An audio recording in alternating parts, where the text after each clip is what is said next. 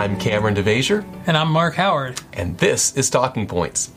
We are on the eighth lesson of our Isaiah study, uh, the first quarter of 2021. It's been a great, rich study thus far, and one thing that's unique about this week's lesson study is that it covers, drum roll please, one chapter, chapter. one single chapter, Isaiah chapter 40. Now, previously, we've uh, last week we looked at a narrative, overarching storyline, which was nice. Before that, we've seen um, multiple chapters up to I think 12, 15, if I'm not mistaken, in one shot. So this one is going to be simple in its structure.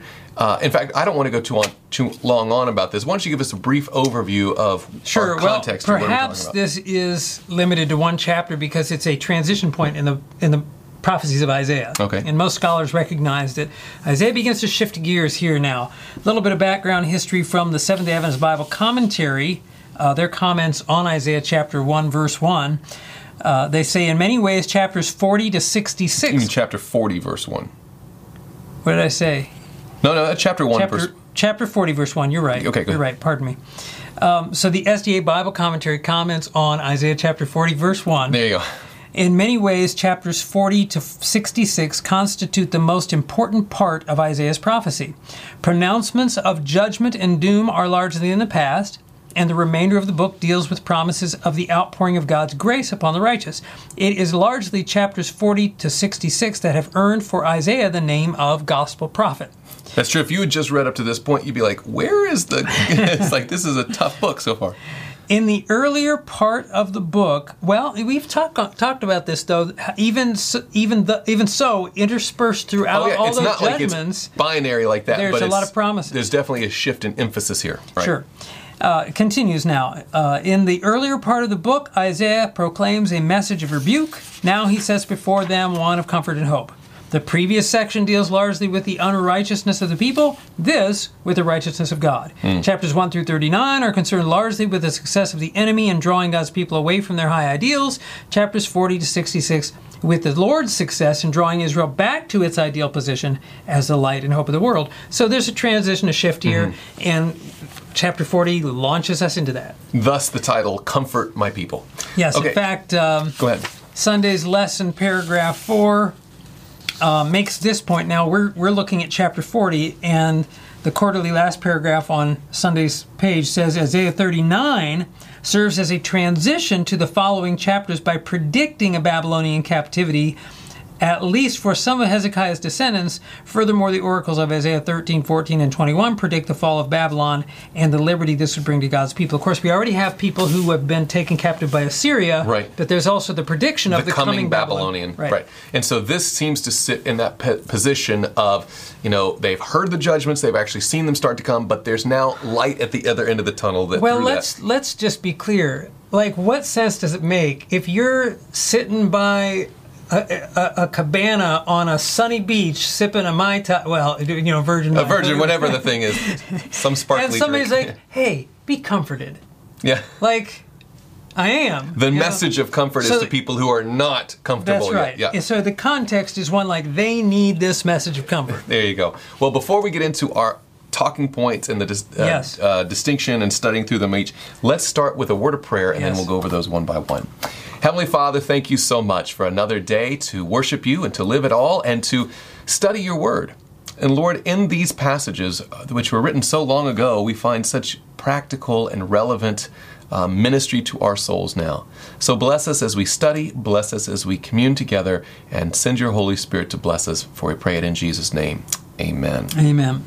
So our talking points that we've drawn out of this week's lesson are first and foremost, blessed are those who mourn. We've drawn that from Sunday and Monday Okay. of the quarterly.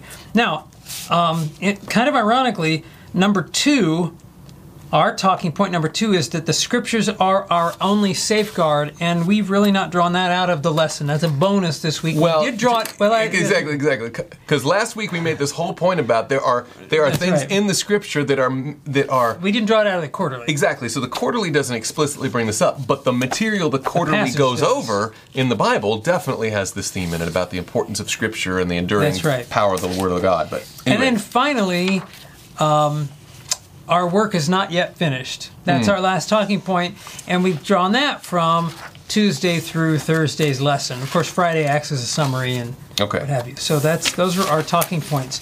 Blessed are those who mourn. The scriptures are our only safeguard, and our work is not yet finished. Fair enough. Okay, let's dive in now to uh, talking point number one. Blessed are those who mourn. Well, it's the, the lesson comfort my people. You know mm-hmm. the concept of that, and behold your God, and all of that.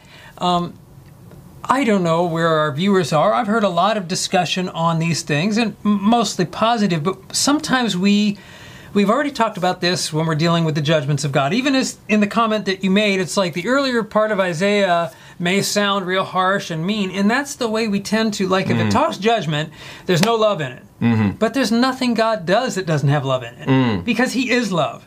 And so, when it comes to the idea of comfort, the context is that He has just uh, uh, reproved and rebuked them and, pu- and, and punished them for their sins, and now He is bringing the comfort. And we might ask the question, why did He rebuke them in the first place? And of course, my mind goes to the Sermon on the Mount, where Jesus says in Matthew chapter 5, Blessed are those who mourn, for they shall be comforted. And the whole concept, he's talking about the spiritual comfort, the whole concept is that when we, um, it, only when we see our need of Christ can we appreciate Christ. And so, in the context here, uh, it's interesting in the passage. So we start there, Isaiah chapter 40. Why don't you read there, Isaiah 40? read right through verse through 5. everything? yeah. okay. Comfort, yes, comfort my people, says the, says your God. Speak comfort to Jerusalem and cry out to her that her warfare is ended, that her iniquity is pardoned, for she has received from the Lord's hand double for all her sins. The voice of one crying in the wilderness, Prepare the way of the Lord, make straight in the desert a highway for our God. Every valley shall be exalted, and every mountain and hill brought low. The crooked places shall be made straight, and the rough places smooth. The glory of the Lord shall be revealed, and all flesh shall see it together, for the mouth of the Lord has spoken. Now, most of our viewers, I think, when you hear these words, your mind probably goes to the New Testament. That's right.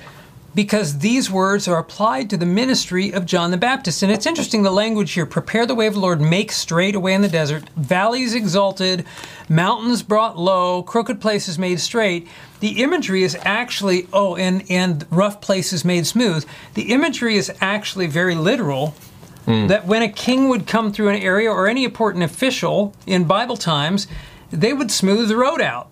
And you you know you don't have paved highways, and Literally so filling in you potholes had to stuff, yeah. fill in potholes. The valleys had to be mm-hmm. brought up. The mountains, the high parts, had to be brought low, and everything had to be leveled out. Mm-hmm. And so the Bible is taking this imagery and ironically, or maybe not so ironically, using it to apply forward to the work of well. The work of God John the here, Baptist, yeah. but then we know the work of John the Baptist in Luke chapter three. Well, in fact, uh, Luke chapter 3, and I'll start with verse 3. And he went, and this speaking of John the Baptist, of course, he went into all the region around the Jordan, preaching a baptism of repentance for the remission of sins, comma, as it is written in the book of the words of Isaiah the prophet. And then Yeah. it quotes what we just read in Isaiah chapter 40 there. And so the point to you're trying to make is that whenever John the Baptist was preaching, he was fulfilling this prophecy of Isaiah, That's which right. of course Isaiah would have had speaking to his original audience, but there's a prophetic element That's here. right. John the Baptist is that voice crying in the wilderness, and what is his goal in crying out? It's to bring the people to repentance and baptism from the remission of sins. So clearly he And, understood. and what's interesting is it says in Luke, he's preaching a baptism of repentance as it is written. Well, I read in here, I was like, where is repentance? Repentance I don't here? see Yeah. it talks about speaking comfort. But that's the point, is it gives us clarity that This the flattening spiritual of the road- yeah, application of smoothing the road out, that's what repentance does. Repentance takes the person who's high or low, rich or poor, puts them all on the same level. We are all sinners in need of the saving grace of Christ. Mm. So it puts you on that same level. And if you don't receive it, if I don't receive it, Mm-hmm. I'm not ready to receive Christ. So to prepare the way for prepare Christ, the heart for the reception. That's exactly right. Now think about this, Pastor Howard. I think this is fascinating. Luke chapter three, when the Yes. prophecy of Isaiah is is found its fulfillment in John the Baptist, right? Right. Verse seven, the very next verse says, "Then he said to the multitudes that came out to be baptized by him, brood of vipers, who warned you to flee from the wrath."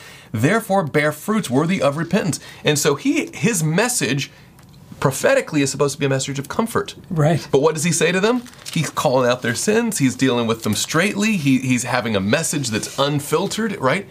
And, and I'm thinking also of, for instance, uh, Acts chapter 2, when Peter preaches on the day of Pentecost. His message is scathing. It's built on, but, but the people were cut to the heart, it says.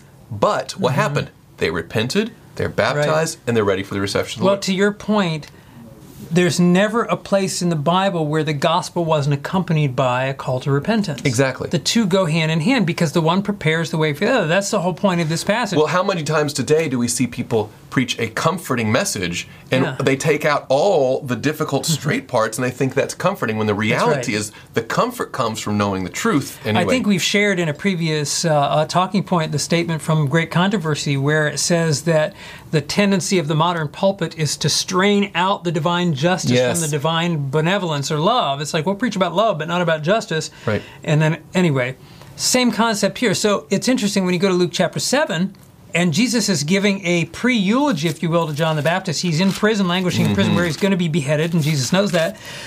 It says in verse 29 that when Jesus finishes up, in fact, I'll start in verse 28, Jesus says, For I say to you, among those born of women, there is not a greater prophet than John the Baptist, but he who is least in the kingdom of, of, of God is greater than he. And when all the people heard him, even the tax collectors justified God, which we, is, uh, we don't usually talk about justifying God, but just mm-hmm. declaring somebody right, Right. that God was right in sending John the Baptist. Notice, justify God having been baptized with the baptism of John. Verse 30, but the Pharisees and lawyers rejected the will of God for themselves, not having been baptized by him. So notice that those who received the call to mm-hmm. repentance from John, the way was prepared for them to receive Christ. But those who didn't receive John didn't receive Christ. And that's mm-hmm. again, Isaiah 40 is talking about preparing, making the way plain to receive the Lord. Right. And that comfort comes to those who mourn over their sins. That was what Jesus and was so in the again, Sermon on the the, Mount. the Sermon on the Mount, the idea of blessed, and you brought up the point like those who um, who don't mourn are not blessed. That the blessing Yes. comes in the reception of the truth and allowing the Lord to do His work. So sometimes there's a tendency to think that proclaiming the love of God ex- ex- excludes preaching against sin and that kind of thing. God forbid we separate the law from the gospel or the preaching of repentance from the gospel because the one prepares the way for the other. Amen. So uh, that moves us into talking point number two. And that is the scriptures are our only safeguard. Now we said this is a bonus. It isn't in the quarterly. Doesn't outline but it's that. squarely in the passage here. Right. If you just want to continue right where we were. Sure, starting with verse, six. 7, and 8. The voice said, Cry out. And he said, What shall I cry? All flesh, all flesh is grass, and all its loveliness is like the flower of the field. The grass withers, the flower fades, because the breath of the Lord blows upon it. Surely the people are grass. The grass withers, the flower fades, but the word of our God stands forever. So I couldn't, when I read through the passage, I couldn't pass that up. In the in the very context, it's as if the Lord's trying to say that of all the transitory things of life, when I say something, now He's speaking through His prophet here. So part of this is that His word is coming through His prophet, and He's promising them comfort. He's promising them hope. Well, what does a promise of comfort and hope do from an untrustworthy person? Like if a person's a liar and they promise me something, uh, Big deal. So God's trying to say that just as my judgments have been trustworthy and steadfast and you can avert, so my promises of comfort and hope and deliverance, the word of the Lord shall stand forever. And isn't that, you know, from a Christian perspective, I mean, that's where our hope, like the word of God anchors us. And it doesn't matter what anything else says, we know that God can be trusted. Amen. And so, the, it- and and especially in the times that we're living in, I think of a statement from uh, uh, Great Controversy where it says on page 595, but God will have a people upon the earth to mm-hmm. maintain the Bible and the Bible only as the standard of all doctrines and the mm. basis of all reforms.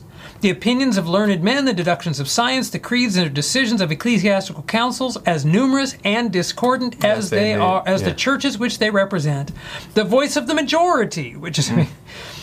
not one, nor all of these should be regarded as evidence for or against any point, of religious faith, before accepting any doctrine or precept, we should demand a plain, Thus saith the Lord, in its support, because we know the Word of God is trustworthy. Amen. And there's another statement here that I think. Uh, why don't you share what it says there from Desire Sure. of Ages? Desire of Ages 7, six, uh, 671 says, There is comfort and peace in the truth, but no real peace or comfort can be found in falsehood. Now, you think about the logic of that.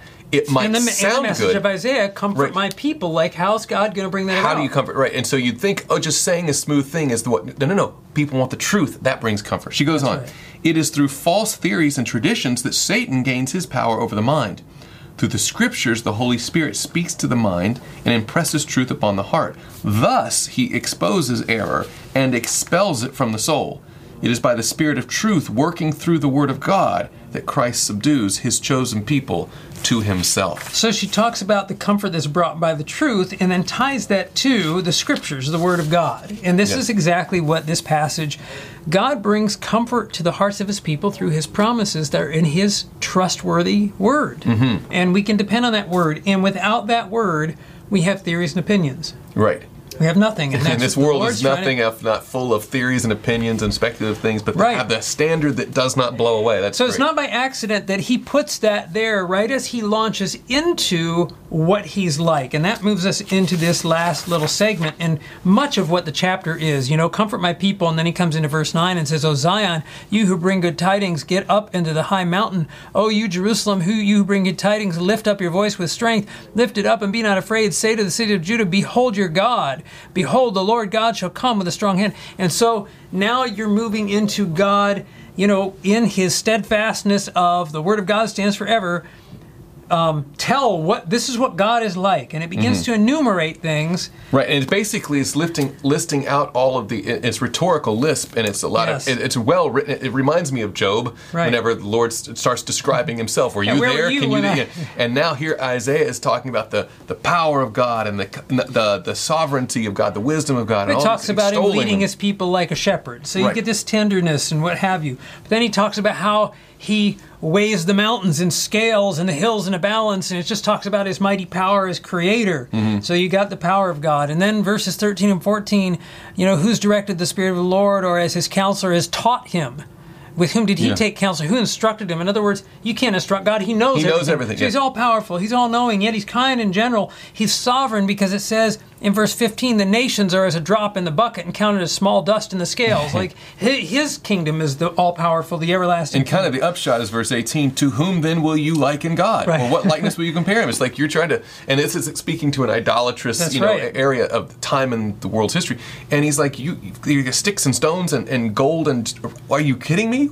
Yes. It's incomparable. I think the lesson even mentions that word, right? That it's Yes. incomparable. You can't compare him. Verse 25 To whom then shall you liken me? Or to whom shall I equal? Says, basically, God is through Isaiah is talking about the the qualities and characteristics, the character of God, That's right. i- i- in His wisdom, in His power, in His care, is so unlike anything else. It can't be compared. That's right. It, it is in a league of its own. and yet and yet people don't understand it and Mm. that's that's the whole like so he's proclaiming that Right. and then it's it's interesting that you had taught you brought up the idea of idolatry like it says to whom shall you liken me and then he talks about the workman who molds an image and you're like yeah those heathen people but we have to remember that at this time god's own people had begun to draw some of these practices into their own faith. And what began to happen is, and the lesson, in fact, the lesson says on Thursday, the very first paragraph, idolatry destroys a unique, intimate relationship with God by replacing Him with something else. In other words, what these idols represented, and, and I think of, I always think of the Greek gods, you know, Zeus and Apollo, and all these stories that, you know, that that are uh, fantasy of these gods. You know, and like I've asked people, what are the Greek gods like? What do you mean? What are they like? What What are they like? They're like us. They get angry like us, and they have adulterous affairs, and they have the all kind. You know, they kill each other, and that. So it's so. This is an understatement. I don't know how to say it. It's so unlike who God is. And so, this proclamation that comes here in Isaiah 40, God is for the benefit of his people and the nations beyond, proclaiming this stark difference, mm. so much so, and this is why I'm having a hard time with it. It's just like, to whom shall you liken? Like, Yeah. what you, how, what comparison can you even draw? Like, God is so much more loving and mighty and all knowing in all the attributes of God. And even, know, I'm thinking of, and this is a little off topic Yes. slightly bit, but you know, in, in Adventist history, you have the Kellogg um, apostasy where he was wrote the Living Temple, and in it he was trying to describe God too closely, right? And he would Yes. like say, you know, God is like the vapor, God is like this, and Mrs. White writes this rebuke is like you cannot compare God to the things that He has made. That's it right. Automatically, no matter how big of an idea Exactly you think, right. it lowers the God, and it will it, will lower your estimation of Him and make Him something less than He is. Well, I think back when when the lesson quarterly was talking about interpretation of scripture and stuff, I think we talked about some of this that if we could explain every detail about God, he wouldn't be God. He, would, he certainly Yeah. wouldn't be divine, or- because the whole idea is he defies human ability Right. to explain. That's what, like, you know. And some people say I don't believe in God because it's just too far fetched. You know, in other words, there are things I can't explain. That is some of the evidence that he Mm-hmm. Right. is higher than us. Yeah. Anyway, um, the lesson. Uh, one of the things it brings out in Friday is this quote, this great quote, Prophets and Kings, page 311, says In Isaiah's day, the spiritual understanding of mankind was dark through misapprehension of God. That is a misunderstanding, and that's, that's what we're talking about here. Long had Satan sought to lead men to look upon their Creator as the author of sin and suffering and death. And these are some of the attributes you find in these false gods and, and uh, heathen gods. They regarded him as watching to denounce and condemn, unwilling to receive the sinner so long as there was a legal excuse for not helping him. Think about the heathen Mercy. gods in the worship Yeah. where you like you had to appease the god, and even Get then just god, right, exactly. Right. And these kinds of things are superimposed upon the God of heaven. This is what she's saying. The law of love by which heaven is ruled had been misrepresented by the arch deceiver as a restriction upon men's happiness, a burdensome yoke from which they should be glad to escape. He declared that its precepts could not be obeyed and that the penalties of transgression were bestowed arbitrarily. So the, the devil tried to put these things on God, and one of the ways he was most successful is through false worship and give this distortion of who God, what God was like. And so uh, the quarterly makes this, asks this question on Tuesday, very first question, and, and it, the title gives it away the birth of evangelism. What kind of event is described in Isaiah 49 through 11? Well, Isaiah 49 through 11, just to repeat, O Zion, you who bring good tidings, get up into the high mountain, O Jerusalem. You who bring good tidings, lift up your voice with strength. Lift it up, be not afraid. Say to the cities of Judah, Behold your God. Behold, the Lord God shall come with a strong hand, and his arm shall rule for him. And behold, his reward is with him, and his work before him. He will feed his flock like a shepherd. He will gather the lambs with his arm, and carry them in his bosom, and gently lead those who are with young. So look at the language there. Now, and a lot of times I've heard people comment on it, we read on it. Behold your God.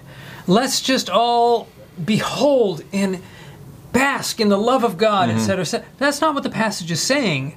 You know, and, and what I mean from that is the basking point is like, I'm just taking it in for me. Yeah, you're not- not I'm just meditating thinking on about it, for me, yeah. and oh, he loves me so much, and amen.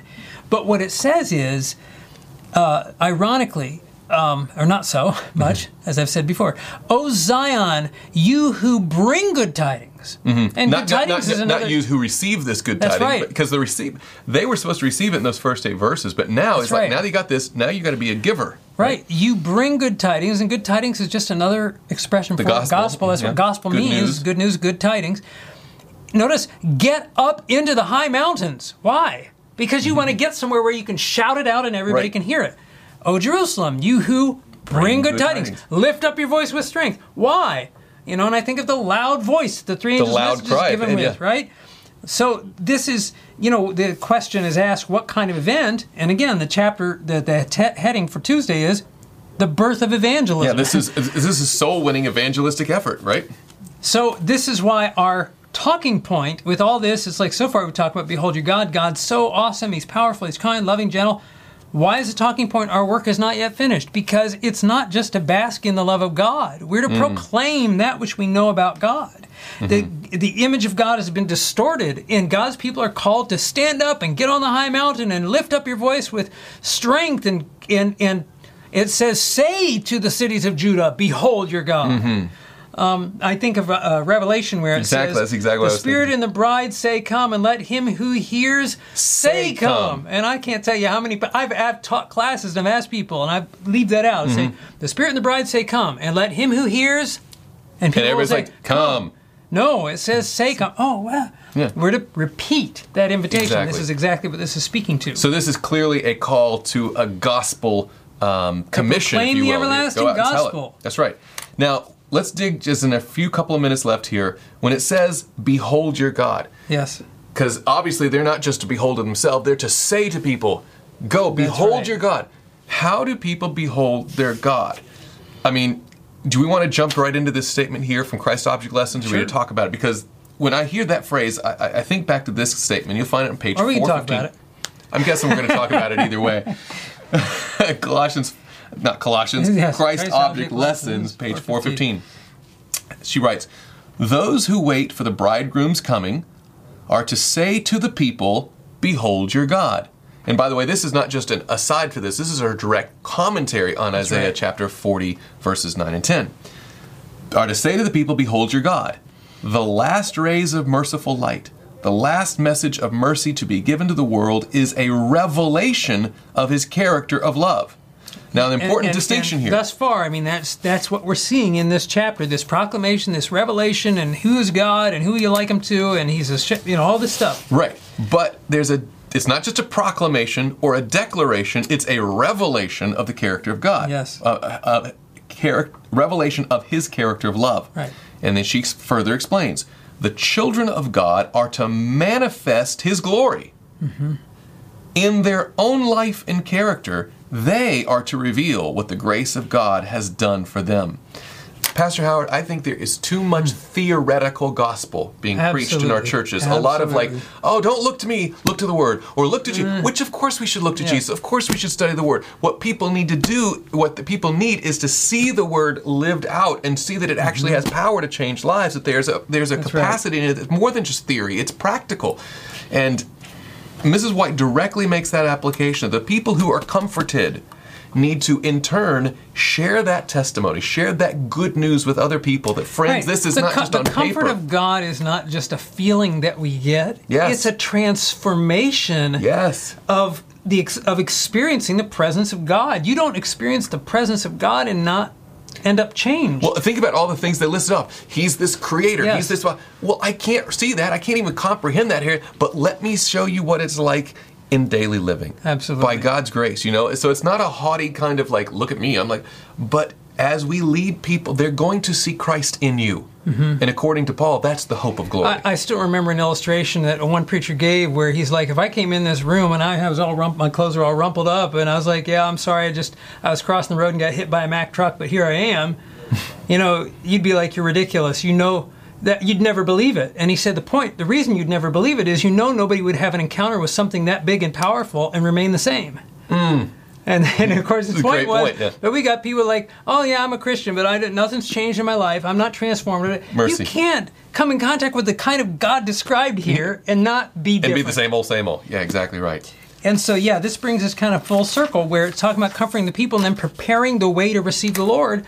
That preparation that takes place, part of that preparation is leading to repentance and acceptance of the gospel. And part of that preparation is that transformation that comes by embracing the gospel. Amen. Well, our concluding thought there on Friday's lesson, our, our contributor here Yes. has, has summarized nicely saying, through Isaiah, God brought comfort to those who had been suffering. Their time of trouble had ended and God was returning to them.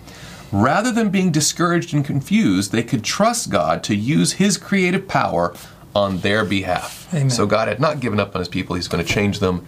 Absolutely. Beautiful. And we're going to see more of that as we launch into this whole new section of Isaiah. Amen. Well, why don't you give us a closing word of prayer? Let's pray. Father in heaven, oh Father, we thank you for your word that endures forever, hmm. that we can trust its promises as well as its threatenings. And Lord, we thank you for those things that you do to lead us to repentance. And we thank you, Lord, that when we're led there, there's that promise of comfort and mercy and transformation. Father, I just pray that you'll help us to believe in your word more fully and to proclaim it with that conviction and power, and that our own lives would bear witness to the truths we profess to believe. We ask for this uh, for Kameron and I as we're leading out, and to all of our viewers, be they um, students or teachers. Uh, that we all would be a part of helping the world behold the God that they maybe have never met to this point, and that they would be saved in your kingdom. We all would be saved in your kingdom. We thank you for hearing and answering, for we prayed in Jesus' name. Amen.